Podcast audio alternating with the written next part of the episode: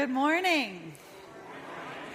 Welcome to Naples United Church of Christ on this beautiful October morning. I'm Reverend Angela Wells Bean, and I serve as your minister for congregational care. You'll notice that my clergy colleague, Reverend Dr. David Greenhaw, is not with us this morning. He is out of town enjoying some vacation time with his spouse, Lee. But I am not alone in worship. I'm being assisted by Susan Mielik. Many of you know her, longtime church member and a member of our staff as our events coordinator and we're blessed to have her assisting this morning. So thank you, Susan. Um, so, thank you to those who are here in person and online. We are so glad to have you this morning, and a special welcome to the folks who are at Arbor Trace worshiping with us. We're glad that you're able to be together and join us for worship. I'd like to ask you now to register your attendance with us. And so, if you are in person, that means grabbing the blue attendance pads at the end of your pew and filling them out and passing them along to your neighbor. We also love you to put in your contact information so we can make sure we have all that in our database. We really do look at these slips that you fill out. And if you are online, please write your name in the comments section so we know that you're worshiping with us today. And while you're there, you can click on the link that will open up the bulletin, the PDF of the bulletin, so you can follow along in worship. I want to give you a quick hurricane update. Many folks have been waiting anxiously to hear about what our church is doing to respond to the effects of Hurricane Ian. And thanks to our interim director of children's ministries, Jeannie Snedeker, uh, she doesn't know I'm putting her on the spot. Um, she has initiated a relationship between our church and the Foundation for Lee County Schools. And the children in Lee County need a lot of support. So you can read in your bulletins about all the items that we are collecting for the Lee County schools. Um, and then as items start coming in, we'll be seeking volunteers to sort the items and deliver them up to Lee County. So stay tuned for that. And we're also collecting funds for the, the Collier Cares Fund through the Collier Community Foundation. So that's all in your bulletin. Um, I know some people already started bringing in donations today. There was a table in the narthex, so thank you. And that collection will be going on as long as long as those items are needed.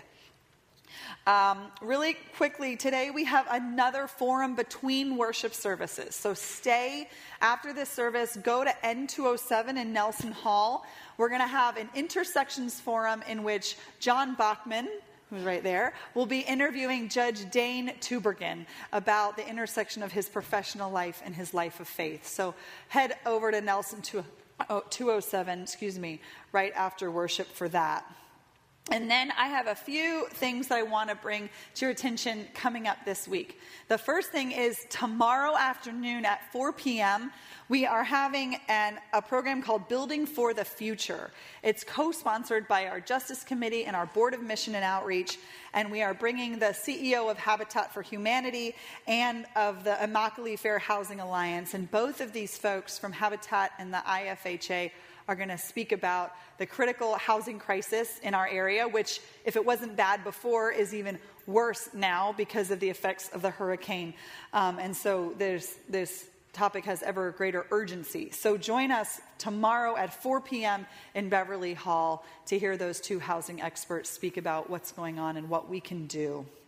Um, and then, if you are missing David today, you can join him later in the week. He will be offering, I think, his first educational event of his time with us. It's called Significant Scriptures Studying the Bible, and it's this Thursday at 9:30. So, what better person than a seminary president to talk to us about studying the Bible? So, you'll want to join us on Thursday morning at 9:30. And then next Sunday, we're looking a week ahead, a week from today. There is so much going on. You don't want to miss worship. Um, for those who are interested in church membership, we have a prospective member luncheon after the 11 a.m. service. So you're welcome to join us for that to learn more about joining the church. We will bless the, tra- the Guatemala travelers. A group of us is going to Guatemala on October 31st, so we will be blessed in worship next Sunday. And then we have something else going on, but I can't I can't remember. Oh, there, there's something else going on next time. Oh my gosh.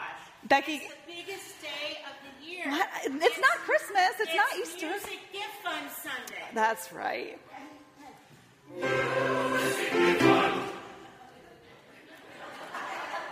So join us next Sunday for all of those things and Music Gift Fund Sunday.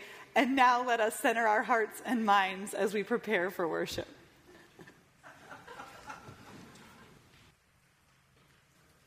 Come, you who are thieves, rogues, adulterers, and tax collectors.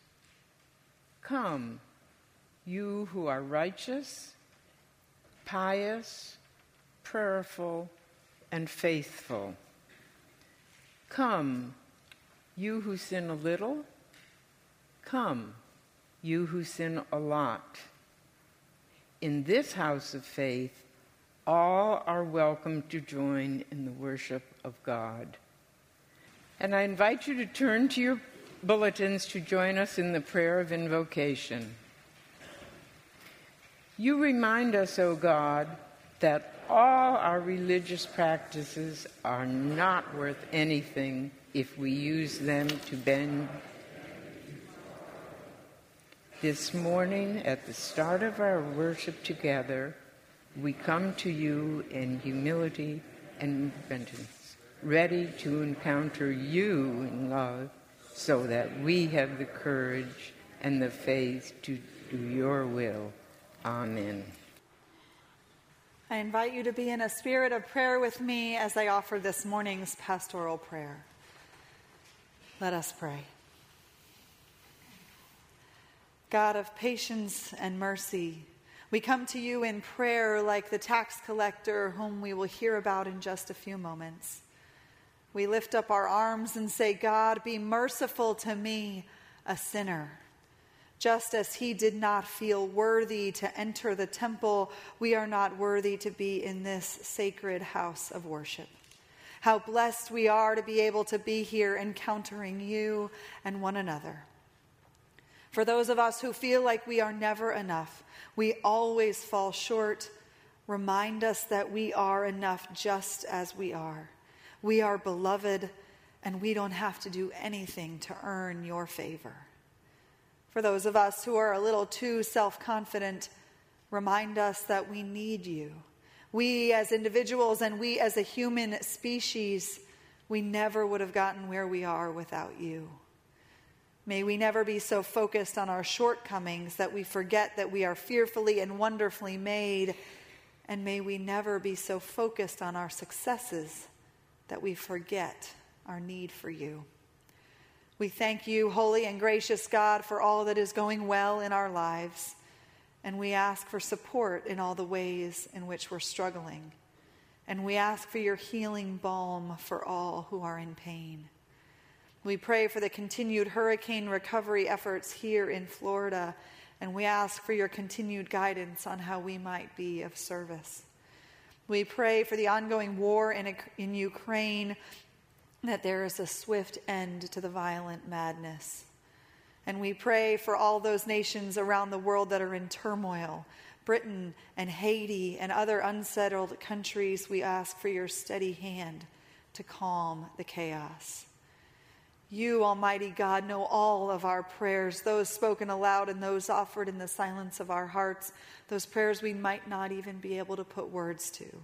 And we lift all of them up in the name of your Son Jesus, the risen Christ, who first taught us to pray together, saying, Our Father, who art in heaven, hallowed be thy name. Thy kingdom come, thy will be done, on earth as it is in heaven. Give us this day our daily bread, and forgive us our debts as we forgive our debtors. And lead us not into temptation, but deliver us from evil. For thine is the kingdom and the power and the glory forever. Amen.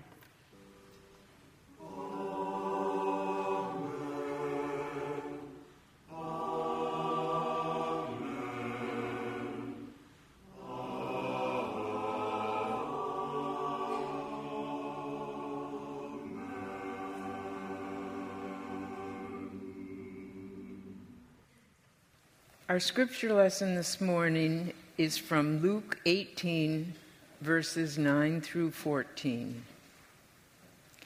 Jesus also told this parable to some who trusted in themselves that they were righteous and regarded others with contempt. Two men went up to the temple to pray, one a Pharisee and the other a tax collector. The Pharisee, standing by himself, was praying thus God, I thank you that I am not like other people, like thieves, rogues, adulterers, or even this tax collector. I fast twice a week. I give a tenth of all of my income. But the tax collector, standing far off, would not even look up to heaven, but was beating his chest and saying, God, be merciful to me, a sinner. I tell you this this man, the tax collector, went down to his home justified rather than the other, the Pharisee. For all who exalt themselves will be humbled, but all who humble themselves will be exalted. Let us pray. Holy and gracious God, may the words of my mouth and the meditations on all of our hearts be acceptable in your sight, our rock and our redeemer. Amen. So, throughout my entire life, my dad and I have had running, ongoing inside jokes much the chagrin of the rest of our family members. And to this day, we've never been accused of having a highbrow sense of humor.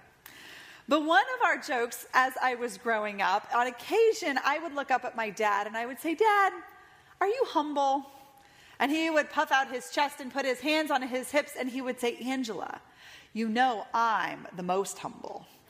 And I'd look up and say, Nah, I'm the most humble. And then we would carry on about who was more humble. And this is sort of what is happening in today's story, except that it's not an argument between a father and a daughter or even two people. It's the Pharisee praying to God. He is a highly respected religious leader, and his prayer sounds something like this Almighty God, I thank you. I thank you that I am not like those other people.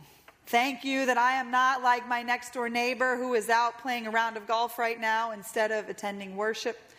I thank you, God, that I am not like that person in the other political party who does not understand your will for our nation. Or even, thank you, God, that I am not that frazzled looking parent sitting two rows over who clearly doesn't have their act together. Bless their hearts, God. I am here every Sunday morning. I pledge faithfully. I serve on three important church committees. Oh God, I am your humble servant. Amen. Now, for clergy, this story hits a little close to home because the Pharisee, the one called holy by society, the one walking up to his house of worship ready to preach from his pulpit wearing his clerical garb, this is the example Jesus uses as a cautionary tale. This is the person Jesus tells us not to be like. Do not be like that religious leader. That is one of the risks of being clergy. We can start to feel a little too self important. We think we're pure in heart. We devote our lives to serving God and the church. We're not in it for the money or the prominence or the accolades. I am a servant in the service of others, or as my dad would say, I am a lowly and humble servant just like Christ. Now, this story is tricky because Jesus, he tells us not to be like the Pharisee, but the Pharisee is actually doing all the right things, and he's not lying about it. Presumably, he is not a thief, a rogue, a tax collector, or a murderer. It is very plausible that he does fast twice a week and he does give a tenth of his income to the church. He is set apart from others because of his faithful adherence to the law. And he is righteous according to the standards set by Luke and Jesus themselves. So, what is his problem? His grave mistake is that the Pharisee is completely unaware of the source of his blessings. He is unaware of his reliance on God and he puts him, his trust in himself. His prayer, as he calls it, really is just a self congratulatory pep talk masked as a prayer. He thinks the sources of his righteousness are his own actions and his own being. The Calvinist theologian Karl Barth says that pride is the Pharisee's chief sin. In the world of this Pharisee, there are two kinds of people we've got righteous folks and immoral fo- folks. And it's really convenient that he has identified himself as righteous. It's also convenient when the contestant is also the judge. In contrast, the tax collector has no means by which to claim righteousness. Not only has he done nothing of merit, he has offended the law of Israel by working for the corrupt Roman Empire, and he probably has stolen from people as a tax collector. This is why he is reluctant to go into the temple. He doesn't think he's worthy, and so he stands back and he goes by himself to pray. And he throws himself on the mercy of God and says, I have done nothing to earn your favor, and I have nothing to offer. The Pharisee is sinful because he's so focused on how much better he is than other people. But what the tax collector understands is that it's not about people. This story is about God's grace, about how God alone can judge the human heart about how God alone justifies us. And I'll come back to that word justify in just a moment. He understands and his focus is on God. And the main message of this parable, if we take nothing else away from it, is to keep our focus on God. That's it. If your thoughts and your prayers invoke comparisons of others, you can rest assured that you have veered into self righteous territory. People get so worried about other folks. In Jesus' time, it was thieves, rogues, adulterers, and murderers. But who might be in our comparison prayers today? Someone we disagree with? Someone we think is a sinner? Someone we think needs Jesus? Oh God, thank you so much for not making me like so and so.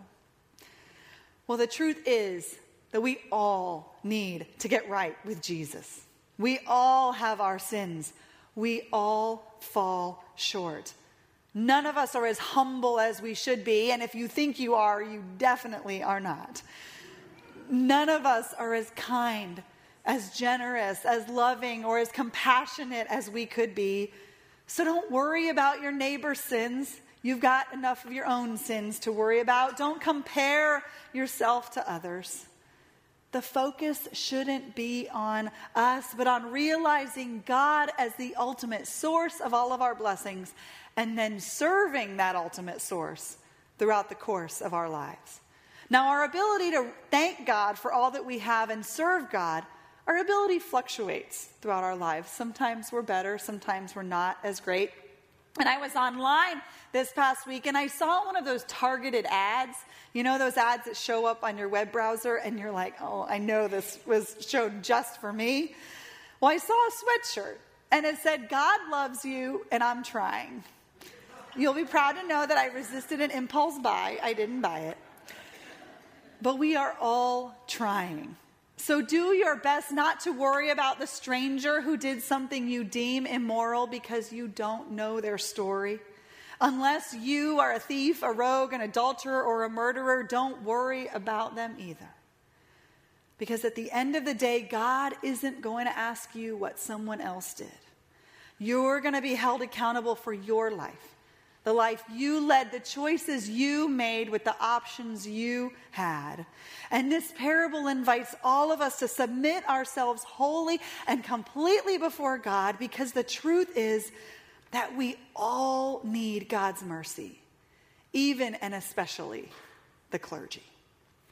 We who think we are do gooding world changers, it would do us some good to remember that we are not saving the world God already has. And in our story, Jesus tells us the tax collector went down to his home justified, and the other did not. Our justification is not obtained by doing things, even really good and faithful things. We are justified by God's grace and we have to do nothing to earn God's favor. God's love is poured out for us irrationally and unconditionally, and that is the incredible gift that God offers to every one of us, a sinner.